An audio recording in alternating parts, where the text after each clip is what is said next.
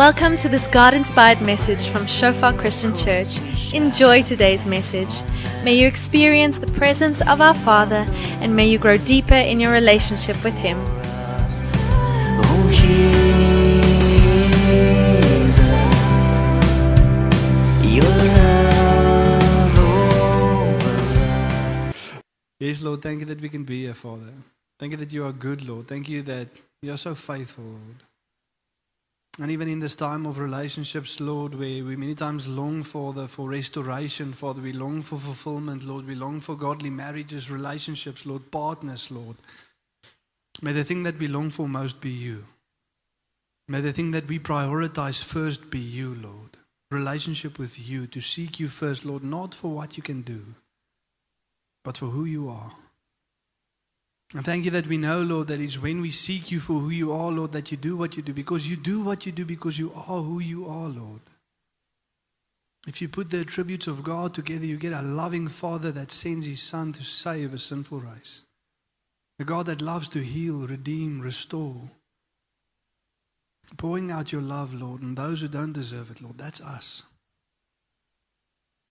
And even in this area of relationships, Lord, that you give us so much grace for, Father. Even it's the thing, Lord, that we mostly place above you. The tendency, Lord, to drift away from you, Lord, and prioritize our relationships above you. Yet you come, Lord, and you give grace. And you restore, Lord, and you call us back, and you heal us again, Lord, and you clean us up again, Lord, and you come after us again, Lord. And tonight, Lord, may that give hope for each and every person sitting here, Lord. Knowing, Lord, that Christian relationships, Lord, is most certainly not easy. Selfless service, Lord, and laying down ourselves for others. Enabled, Lord, by your Spirit. Looking to your example, following you in obedience. But it's definitely worth it, Lord. And thank you, Father, for the privilege of having relationship with you primarily, Lord. Second, with those around us. Thank you for romantic relationships, Lord. And thank you for the blueprint that you've given us to do it well. We don't need to struggle, Lord. May you give us grace, Lord, and may you lead us in humility to receive your word, Father, and to obey your word. Not to figure it out ourselves, Lord, not to try and puzzle it out, but to simply seek you, Father, and to hear from you and to obey your word, because you are a loving Father desiring good things for your children. In Jesus' name, amen. So, after the service, we're also going to have a little bit of a wrestle match the left hand side against the right hand side. So, you guys just better prepare a little bit because you're outnumbered. And I'm obviously also going with the left hand side. Just to, obviously, otherwise, to warm up a little bit when we go out in the cold. It's for safety reasons. So, guys, just before we dive into the, the sermon tonight, the last couple of weeks we shared a little bit about the importance of fellowship, uh, the reason for the church. You know, God didn't think to himself, well, I saved them now, I might as well give them something to do on a Sunday. You know, let, let them gather together and sing songs. Like we saw the importance of it, you know, it is there for our growth and for our endurance. There is no growth, there is no endurance without the body of Christ. The whole of the Christian life is the call to consider others more than we do ourselves, to love others like we love ourselves, and to pour ourselves out in the lives of others. And when we intentionally think about those around us, we grow and we endure. The endurance of each and every person sitting in this hall is dependent upon the people sitting next to them. They are called to encourage them to love and good works. And you, when you look at the pe- people around you, you are called to encourage them to love and good works. And in light of the last two weeks, I just want to share something quickly in light of relationships before we dive into our sermon tonight. It's also the importance of relationships in community, relationships in fellowship with other believers. You see, the thing is, we'll only get to know God, ourselves, and our spouses well in community. There is no knowing God, ourselves, or even the partner that we're with without community. And the reason for that is that different people look at stuff in a different way and they bring different aspects out of people. They look at God in a certain way. God being holy, you know, transcendent, omniscient, this, this all powerful being with so many aspects. And me, I'm put together in a certain way and I think about God in a certain way and I focus on God in a certain way, and there's immediately certain aspects of God's character that stands out for me first and most. And the same is true for different people. And when we come together in a community, we learn to know God better. We learn to know God better. And also with the tendency that when we are alone to also get deceived, that is, that is also a bit problematic. You know, like uh, the, the one writer of Desiring God would say, it's me, myself, and lies. When you isolate yourself, you'll eventually end up there with yourself and a bunch of lies because you are deceived because God didn't create us to do life in isolation. But the same is also true for yourself. I don't know if you knew that. The secular world teaches us that if you want to discover yourself, you kind of have to do that Kung Fu Panda type of vibe and go and sit somewhere on a rock and ask yourself, Who am I? Who am I? Have you seen that? And strange things happen, like there. She went to America, now she thinks she's an American. I don't know if you heard her speaking. Just joking, it was beautiful. We had some French, maybe I should try some Irish, you know, just to, to keep things a little bit, you know, spicy tonight. Is it net? But while you did see that the one thing that you cannot say with an accent is the word choppy. that is Afrikaans, Papi. There is no accent. You can try to say it, you won't be able to. Or braai. It's, it, that is South African. So, Connect, thank you for keeping it a little bit South African there. We love you. We'll bring our choppies to the braai. But people think that, you know, you can go somewhere by yourself or on your own and you're going to go on this journey of self discovery in isolation from other people. It's not how it works. It doesn't work that way. In community, we also discover who we are as we learn to know who God is. Because the more we understand who God is, the better we know who we are. Created in the image of God. And yes, broken image of God because of sin, but God comes and restores and redeems it all the more as we follow Him, as we get to know Him better. Like the scripture in Colossians 3:10 says, put on the new self, which is being renewed in knowledge after the image of its creator. As we get to know God better, we also know ourselves better. And the new man, restored in the image of God, comes to the forefront as well. And many times people will bring stuff out of you that you didn't know was in there, but nonetheless, that's you. We have to deal with that and we have to face that sometimes. But also beautiful things, passionate things that's in our hearts that we never knew of. Unless we engage in community, unless we see them through the eyes of other people as well. But the same is also true for your marriage or your spouse or your relationship partner. You'll only get to know them well and fully in community. You'll only get to know them well. And it's important to, to, spend regular time alone and to often be alone and to often be together, but that's not where you learn all of who they are. That you'll only see in community. Why? Because as we are called to stir one another to love and good works, as we are called to bring certain things out of one another, there's certain things people can bring out of me that other people can't. And the same is true for my wife. If you really want to get to know your wife, let her go out with her friends and you hide in the bushes. You'll see some interesting things. Maybe reconsider you know the, the decision that you made. But you'll only get to know them there. Don't meet and, you know, go into a relationship in isolation. We don't know who a person is in light of community, in light of doing life with other people. You might be a little bit surprised. But that is how it works. You know, C.S. Lewis, he, he writes about this story. You can call it his small group if you want to. There were four friends that used to ride together. And eventually one of the friends dies. And in the midst of this sad and tragic story, C.S. Lewis says that at least he thought to himself that one of the benefits, at least, you know, although it's tragic, although it's not nice and pleasant, at least one of the benefits is now he has more of the other two friends for himself.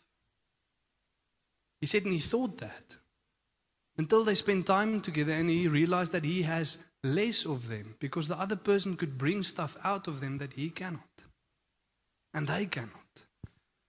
And so he has more time with them, but less of them, because this person was there used to bring out certain aspects of their character and of their being that he simply couldn't. And they simply couldn't. And the same is true for community. To do life in community, we get to know one another best. Amen. That was the first sermon, so now to quickly dive into the second one. Our title for tonight In the Right Relation. In the right relation. In Afrikaans, in die regte verhouding.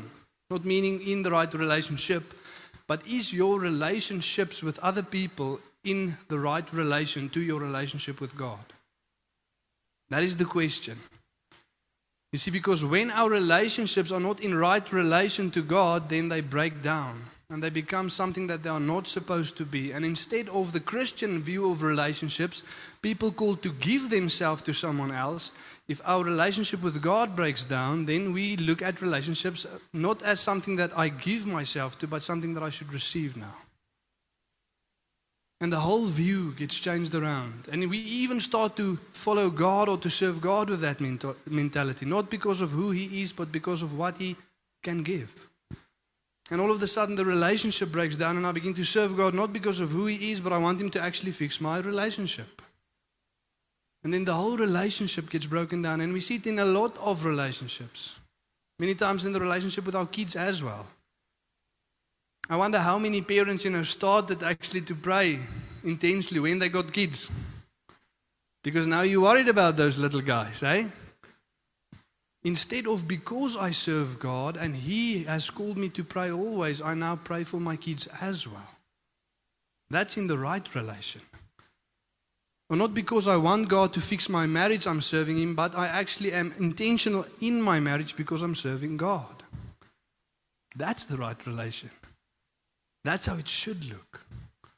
And we should examine our hearts in light of that because, like I said, the, the greatest area where Christians face temptation to put something above God is the area of relationships. When that breaks down, we tend to serve God with an idolatrous heart for what He can give instead of who He is. And the good news tonight is that that is okay if you acknowledge that. Because it will happen regularly.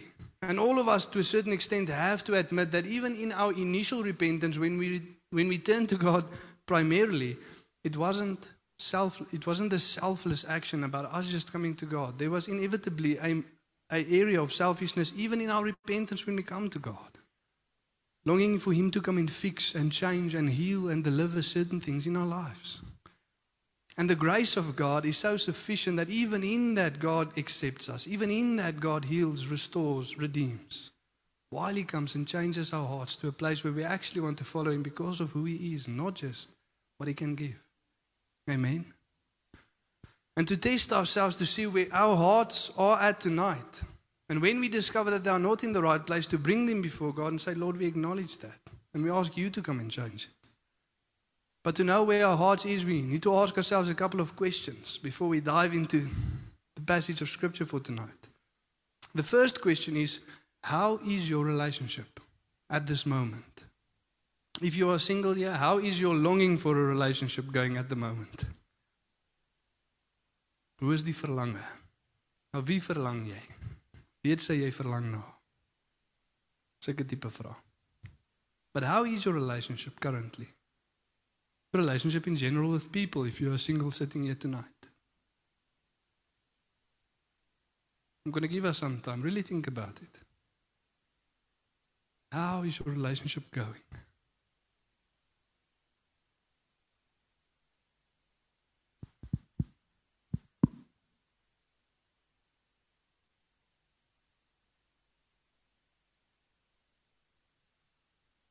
Second question. How is your relationship with God at the moment? How is your relationship with God? Does it seem distant, close? Relationship good, average, going forward? Not in a good space? And remember, your relationship with God can be a lot of things except not where you want it to be because we are the limiting factor. So our relationship with God is exactly where we want it to be. It can be nowhere else. Because if we want it to be flourishing, we simply draw near to God and we follow Him because He's already made a way. He's all in. We are the limiting factor. But how is your relationship with God at this moment?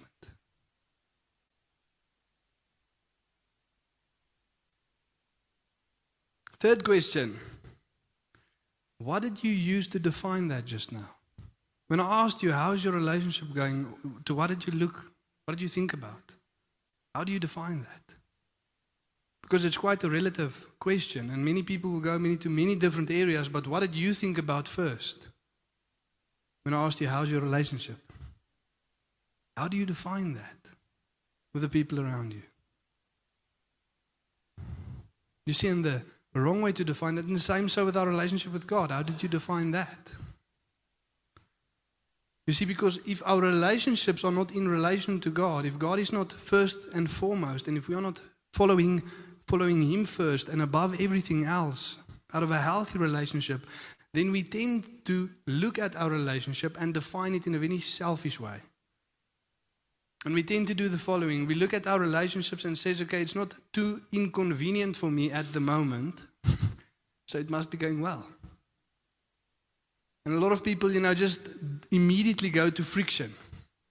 You know, we're not really fighting at the moment, so there's kind of peace in our relationship, so it must mean that it's going well. Well, there's a lot of people I don't fight with, and I don't even know them. So that can be a good indicator of a healthy relationship. In fact, healthy friction is sometimes good. A good thing to have that healthy friction. So we can't simply say, you know, at this moment it's not too uncomfortable for me, or maybe my husband or my wife, you know, they really do stuff that pleases me at the moment, and therefore I conclude that our relationship's in a great space. And many times when we think about our relationship with God, we view it in light of circumstances. Well, it's going well with me in general, therefore my relationship with God must be going well because He's pleased with me. And that's also not how it works. You know, financially, it's not going that tough. Emotionally, I'm doing well. Socially, know, it's going well. So my relationship with God must be going well. And many times when that starts to crumble, then people say, no, my relationship with God is not in a great place because my circumstances is actually influencing me, not God primarily. So whenever we don't have the relationship with God that we should have, is that in a healthy place, or if it's not there at all, or if we're serving God for the wrong reasons, then we will view our relationships and our health of our relationships in light of our own selfishness. And instead of looking to ourselves as someone that gives ourselves to someone else, we'll constantly look at what we're receiving at the moment. You see, how you should define whether your relationship is in a healthy place or not is in light of what God calls relationships to be. And what God calls a relationship to be is two people intentionally and willingly out of their relationship with God giving themselves to someone else. You see, if I want to see if my relationship with my wife is going well, then I look at my own heart and I ask myself the question how willing am I to constantly lay my life down for my wife?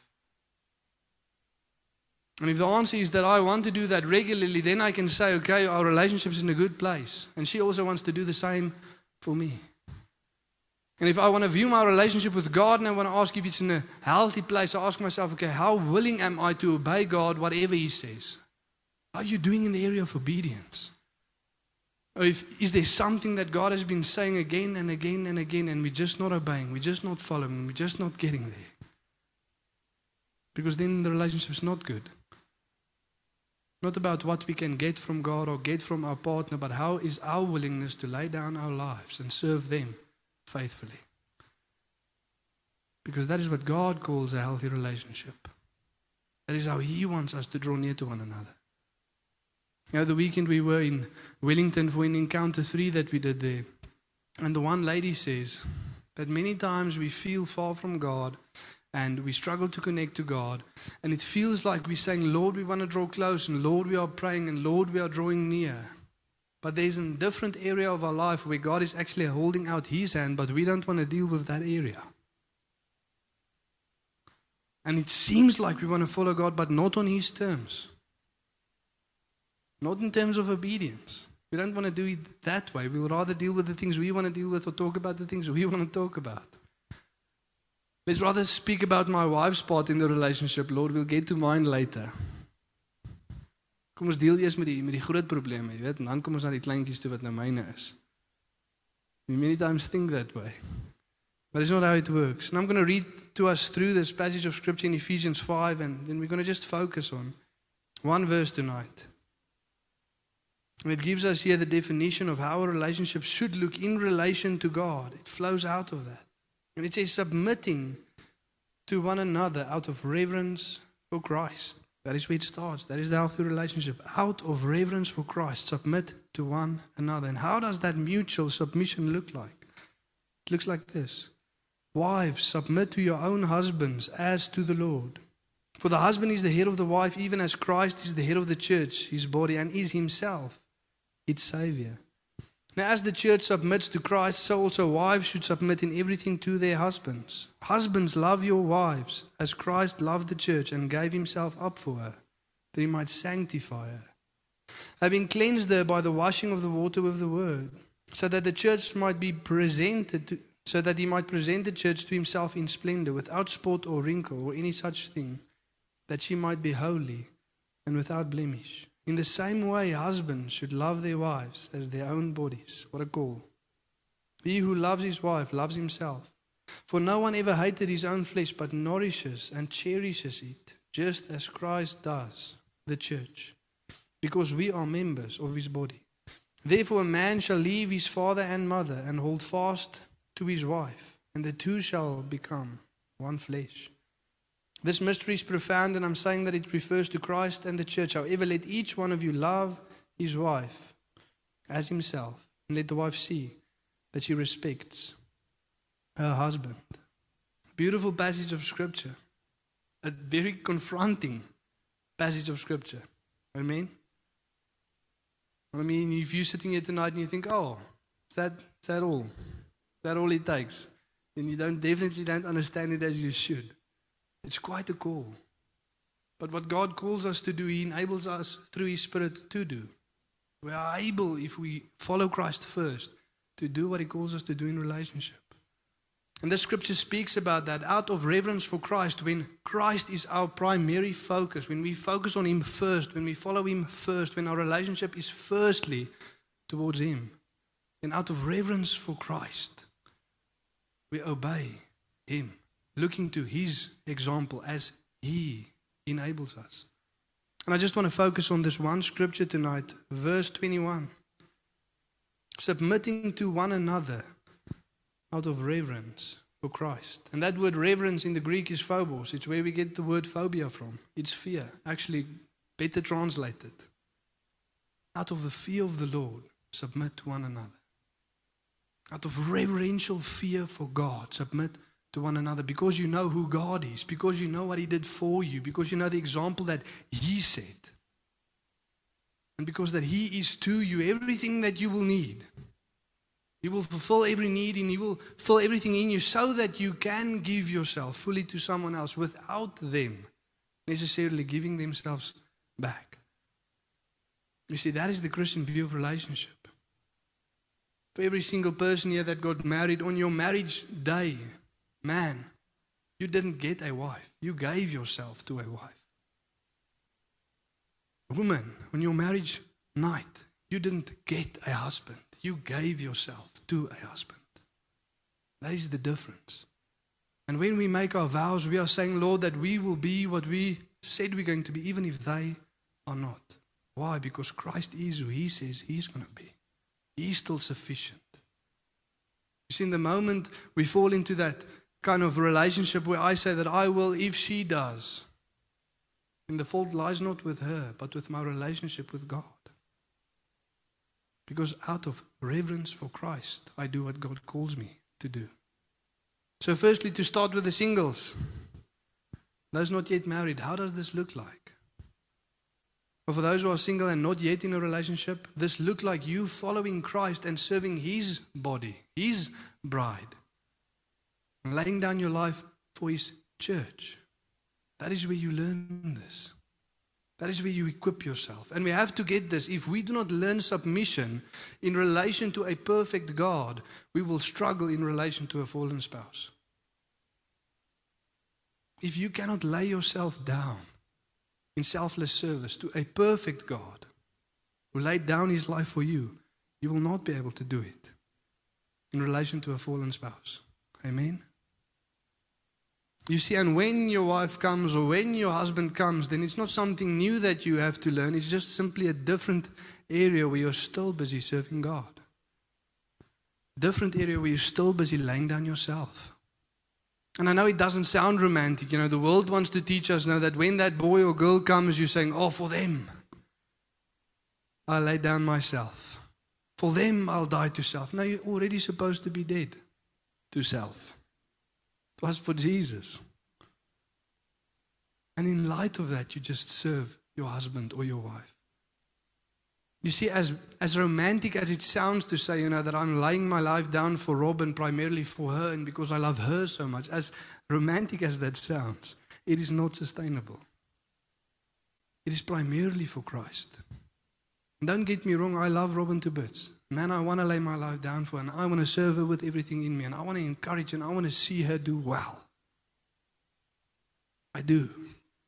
But I want to obey God first and foremost.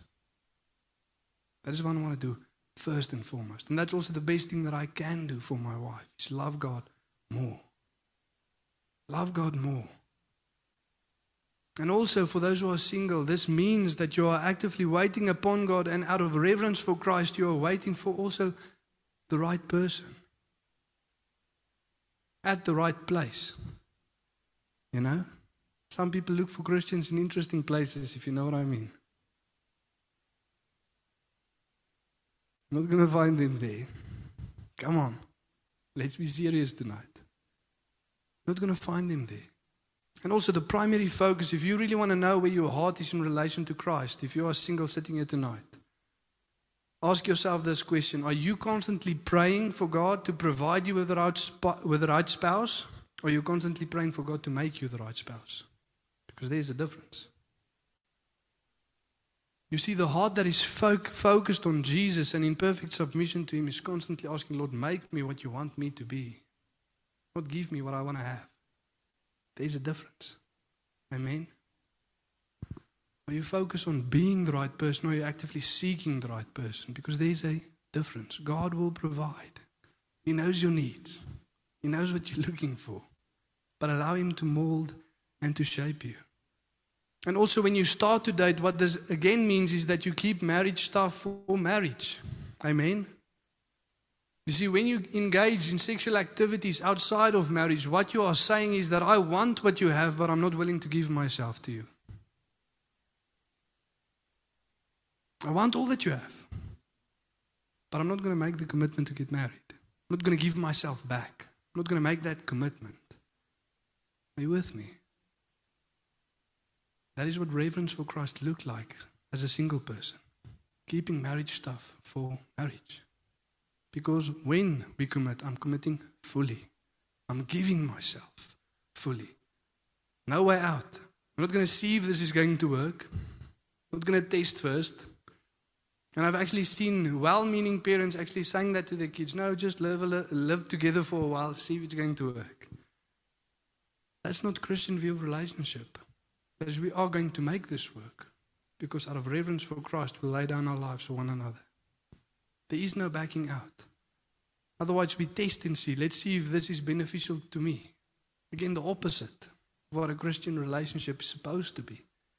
It's not what God calls us to. He wants us to look differently at life. And also, you don't have to wait until you have all the money in the world, three houses, just for in case.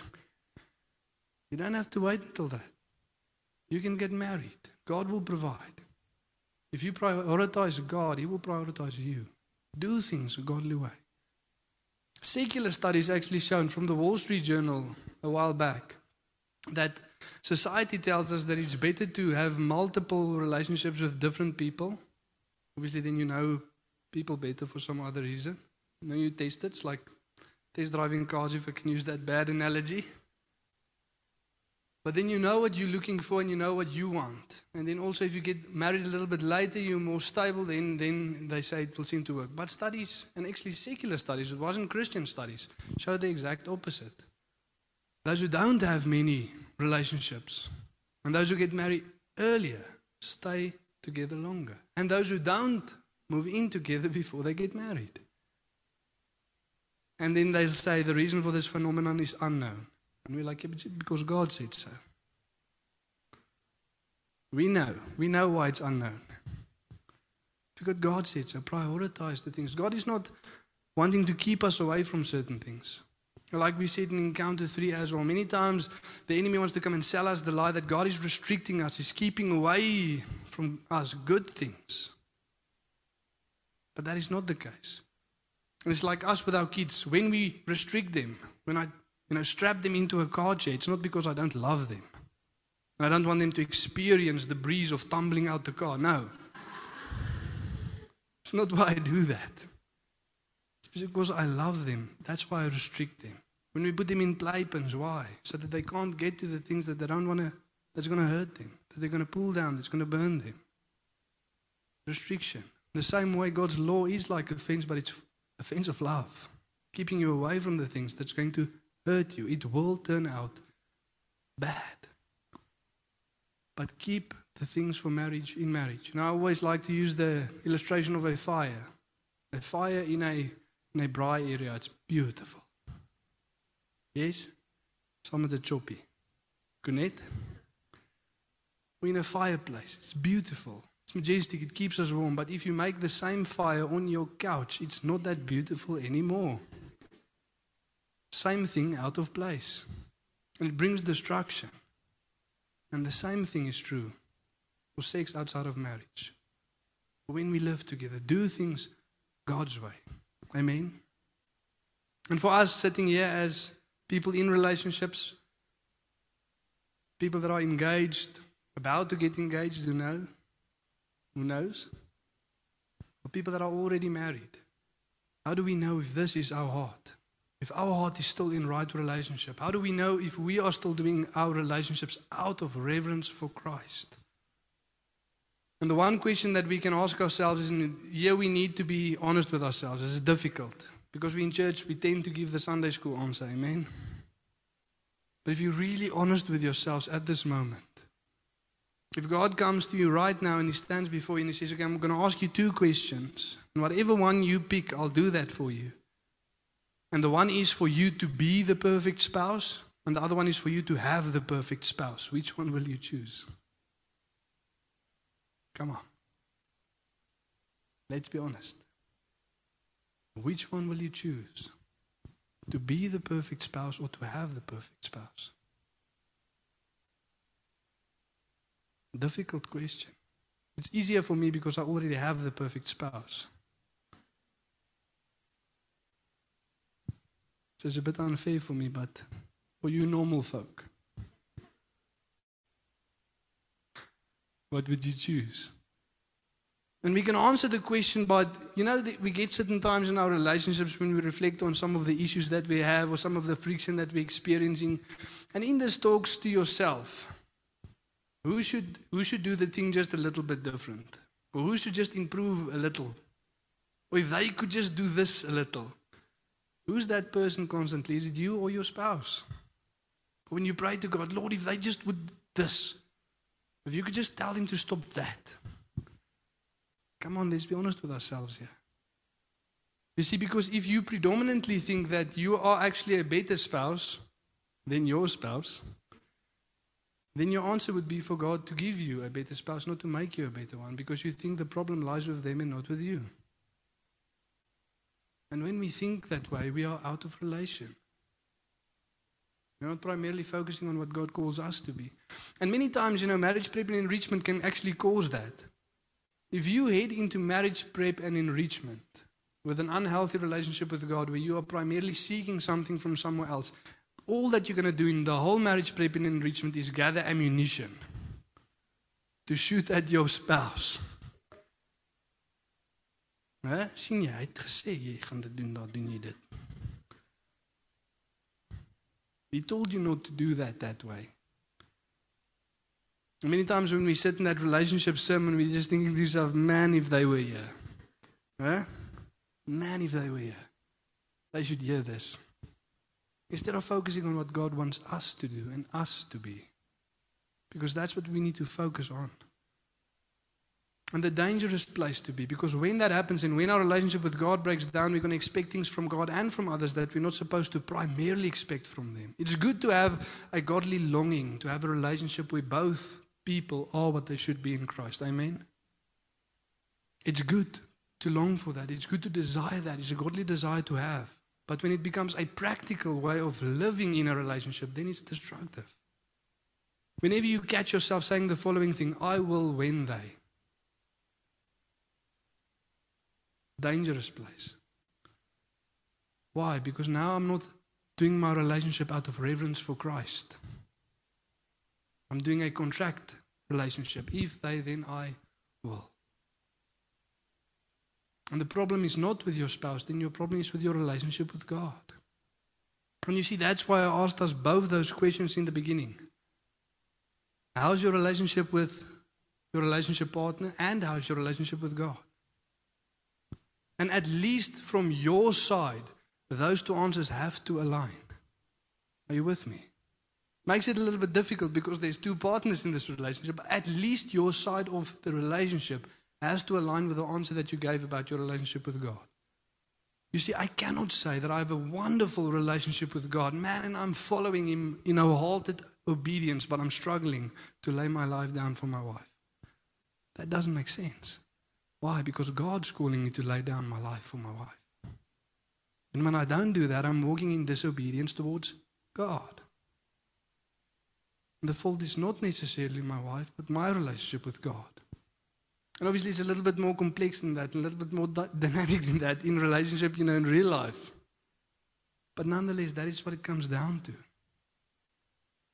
So, as you're sitting here tonight and you're reflecting on the condition of your heart and whether your relationships is in the right relation to God, what is God revealing to us tonight? And if the answer is, Lord, I see that my heart is, by the grace of God, in the right place, and I'm still willing, Lord, to lay down my life constantly without expecting something back. You know, we, we many times do that in apologies as well. Jammer for a jammer. And then you go and you prep this whole thing, and you're going to take the, the you're going to be the lesser person, and you're going to say sorry now until they don't say sorry back. Then the game's over. Not sorry because God says go and apologize, but I'm going to say sorry because I expect them to say sorry back. And we do that. And if that's not your heart, and if you see that your heart is in the right place, and you do say sorry regularly without expecting something back, and you are busy serving without expecting something back, out of reverence for Christ, and your relationship with God is defined by a willingness to obey Him whenever He says so.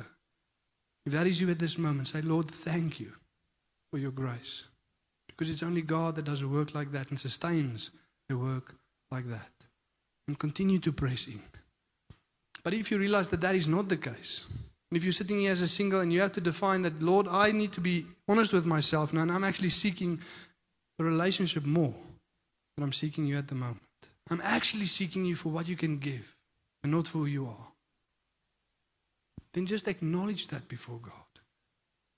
And if you're sitting here and saying, Lord, I actually desire you to save my marriage before, I just want to sit with you and be with you. Acknowledge that before God. Like we said last week, a true heart. We don't have to bring a pure heart to God, but a true heart.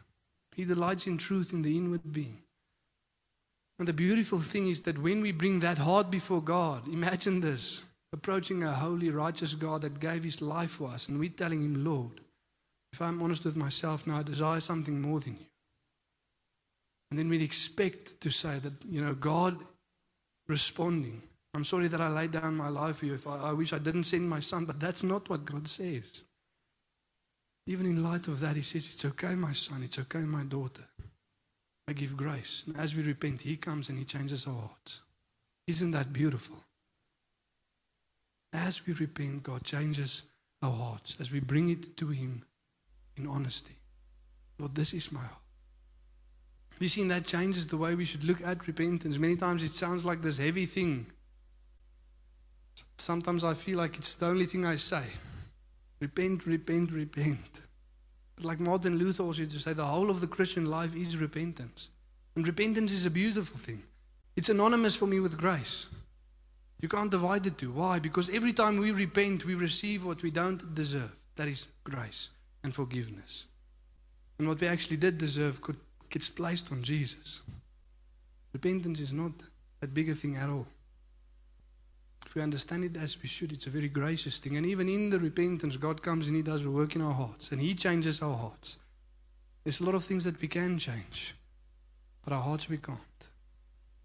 And I want to end off us with a story and then we can pray. Because we many times do this with God. It's a story about a, a farmer, poor farmer that lived in a kingdom and one day he wanted to express his thankfulness to the king. The king is really someone that loves them, that cares for them, and in righteousness he rules over this kingdom. And the poor farmer goes to this king with some of the best carrots that he'd ever grown. And he takes it to the king and he places it down in front of him and says, King, I just want to say thank you. I know it's not much, but it's the best I have. I want to say thank you for your love. Thank you for ruling over us so well. Thank you for your love and your justice. I just want to give this to you out of thankfulness. And as the poor farmer got up and he's busy walking away, the king stops him and says to the soldier standing next to him, Hey, take this carrots and go and weigh it. And I want you to give him the same weight in gold, silver, and jewelries. Because the carrots that he gave. And the soldier goes and he gets it and he gives it to the poor farmer. And that day, the poor farmer becomes rich. And one of the soldiers standing there is observing this and he thinks to himself, Oh, I have an idea. And he waits a couple of days, not to make it, you know, too obvious. And the next week, the soldier comes, bringing his horse. And he says, King, I just want to say thank you. Thank you for ruling over us so well. Thank you for your righteousness and your love and the way that you shepherd your people. This is my best horse that I've ever groomed. And I just want to give it to you and to say thanks. And the man stands there and a bit confused and awkward, not knowing what to do, but he's not walking away. And the king looks at him and he says, You expect me to do the same that I did for the poor farmer, don't you? And the soldier says, Yes, that would be nice. And the king says to him, You know, the difference is the farmer gave the carriage to me, but you gave the horse to yourself. And many times we do that with God. And we know and we have this longing for a right relationship or stuff to be right, and we know that God can do that. We've seen Him do it. We've seen Him do it in the lives of others, and we see godly marriages and we see godly relationships, and man, it's beautiful. And we want it as well. And God is saying, instead of bringing me the horse and telling me it's because you love me, just acknowledge your heart before me. That's okay. I know it seems strange, man, to go to God and to say, Lord, I desire other things more than you. If I actually had the choice about a relationship with you, about my marriage being fixed, I'll choose my marriage being fixed. But do that. Be honest with God. Even in that, He's not going to show you a way. But by love and grace, He'll draw you in. And as we bring our hearts before God, that's not right. That's idolatrous. That's selfish. He'll forgive us because of the sufficiency the sacrifice of Jesus Christ on the cross, and He will renew our hearts. Amen. Let's stand tonight and pray together.